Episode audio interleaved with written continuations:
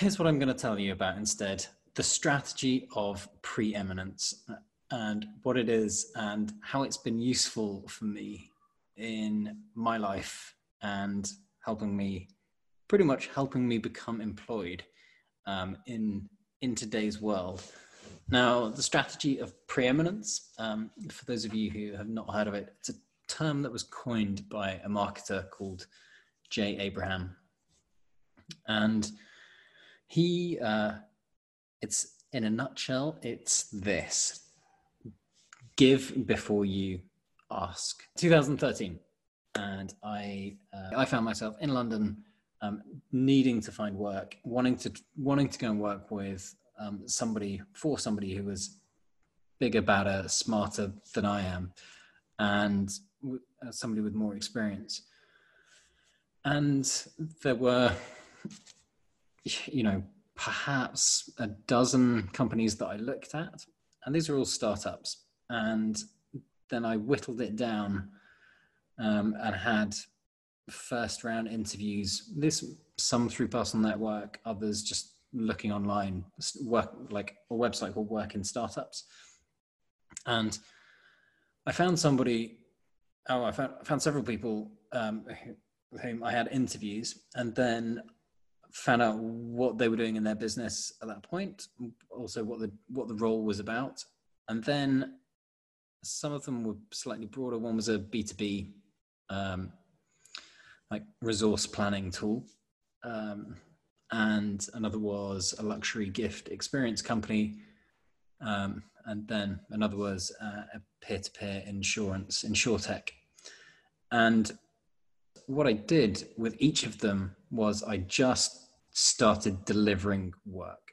I spoke to each of the founders, found out what they wanted, and then I didn't wait for them to say, okay, now we're going to set you this homework thing, whatever. I just looked at what they needed, and I just created stuff, created a, for the for the B two B company, just created a vision board because they were very early on, uh, like branding, branding, styling, vision board, turned up to a couple of industry events, just started working. It's like, you know, I don't, don't wait for the invitation to do stuff, like do stuff. And if they say thanks, but no thanks, then so what? They, you've provided value, and, you know, you've probably learned something or developed a skill at, at the same time. Um, similar with the, with the insurance, the B two B, sorry, the peer-to-peer insurance company. I just started building like a wireframe for a website, and that, that was it. Um, and ultimately, I ended up working with the with the third one, with the luxury gift experience company, and I just, I mean, I got the I got an invitation to turn up, but I didn't I didn't wait for a contract. I didn't wait for, like, you know, for the ink to dry on the page. I was just like, look, I should, I'm going to trust in you. I'm going to trust in your integrity, and this is going to be an agreement that will work out, or it won't, and then I'll go and work somewhere else, and that's fine. I'm just going to deliver work. That's, that is the strategy of preeminence. And if you're in your life and you're trying to find either find work with a client or find a new job or whatever it is, go and find somebody that is doing what you want to do, or somebody that you want to work with or want to work for. Speak to them, take them out, like provide value to them, and then deliver work for that person without invitation, and you will learn something. And that is the strategy of preeminence. Um, it will only ever stand you in good stead, but do do it deliberately. Do do do, do it strategically.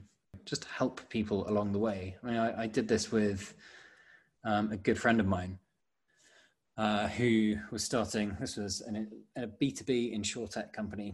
Um, And I had access to some amazing sales training by a guy called Chet Holmes. He wrote a book called The Ultimate Sales Machine. And he was he was that. He was an ultimate sales machine. Freaking relentless. He was a relentless beast on training people again and again.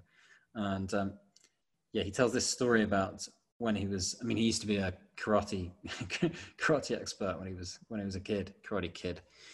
Goddamn karate kid. And he said, and this just gives you an insight into the way that this guy's mind worked. and his, his attitude. He said he had one of those, like a ball on a rope, and the idea was to try and try and hit this ball repeatedly. And initially he maybe hit it once and just not very, not very cleanly. And he said, you know, by the end of a month, he could do like nineteen punches and within the space of a few seconds on this ball. Just, it's just like relentless focus on kind of perfecting skills. And so and be, becoming ultimate and becoming an ultimate machine. And his whole ethos, which I, I think spans disciplines, is rather than doing four thousand things twelve times, do twelve things four thousand times and just become masterful at those twelve things, become goddamn masterful. So look at what it is that you do. And there's lots of, you know, there are different takes on this about the shape of person that you can become, whether to become like a, a T-shaped person in your domain. So if it's, if it's in marketing, then maybe you develop a kind of broad perspective on like a range of different topics, but you go really deep on, let's say, S E O, or you go really deep on Facebook ads or paid search in some other dis- some other platform. And there are other people that say, well, you know, maybe go call yourself pie-shaped and go deep in a couple of areas, or call yourself M-shaped and go deep in a few different areas. The point is, you can't go really deep in loads of areas. So pick a few, pick one to go really deep, and then pick maybe two or three others to go pretty darn deep, um, and have that define who you are. So Chet Holmes, Ultimate Sales Machine. And um, he wrote this book and gave this, gives some kick-ass training on how to, how to grow your business by being pig-headed and determined and relentless, and maps out a very clear and brutal strategy for how to go about that. And so I, I kind of gave my friend access to this training because he was at, at a point where he was building his sales environment and wanted to figure out the strategy for doing that. And, um, yeah, he found that really useful, and it helped him provide his um, his first playbook for his um, sales sales playbook for his um, for his enterprise SaaS company. Um, and it was probably about a year and a half later. Yeah, so that was the end of twenty twelve, and he, I, rem- I remember it. We're actually at his parents' house. Um, he'd kind of like set up shop there. And then about a year and a half later, he was asking me for advice on how he would go about creating the other, the other infrastructure required in his business. And so I was just telling him, and then after, you know, after a bit more of a chat, after another couple of beers, he just kind of said, actually, do you, do you fancy, do you fancy working with me? And, um, And I did. And part of that, in no no small way, had come about. Yes, there was a lot of background between us, and he knew who I was, and we'd known each other for, God, what was it at the time, fifteen years or so. Um, but I had provided back, provided value to him without any expectation of return, not even like a desire for a return. It was, I'm going to help you, and that's that, because I believe... I believe in what you're doing. You're my friend.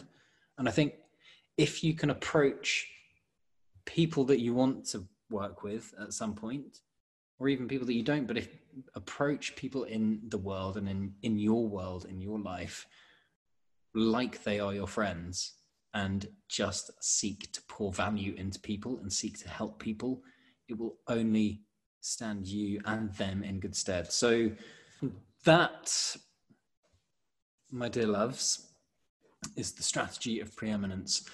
So my name is Richard Bowdler, and this has been the Science of Launch podcast. So let me know somewhere, some chat or something, what you want to know about and what you're doing in your business, um, what your business is, and who knows, maybe for one lucky person, you could come on, come and be a, a mystery guest on my interview um, chat show thing as well. All right, lots of love. Bye.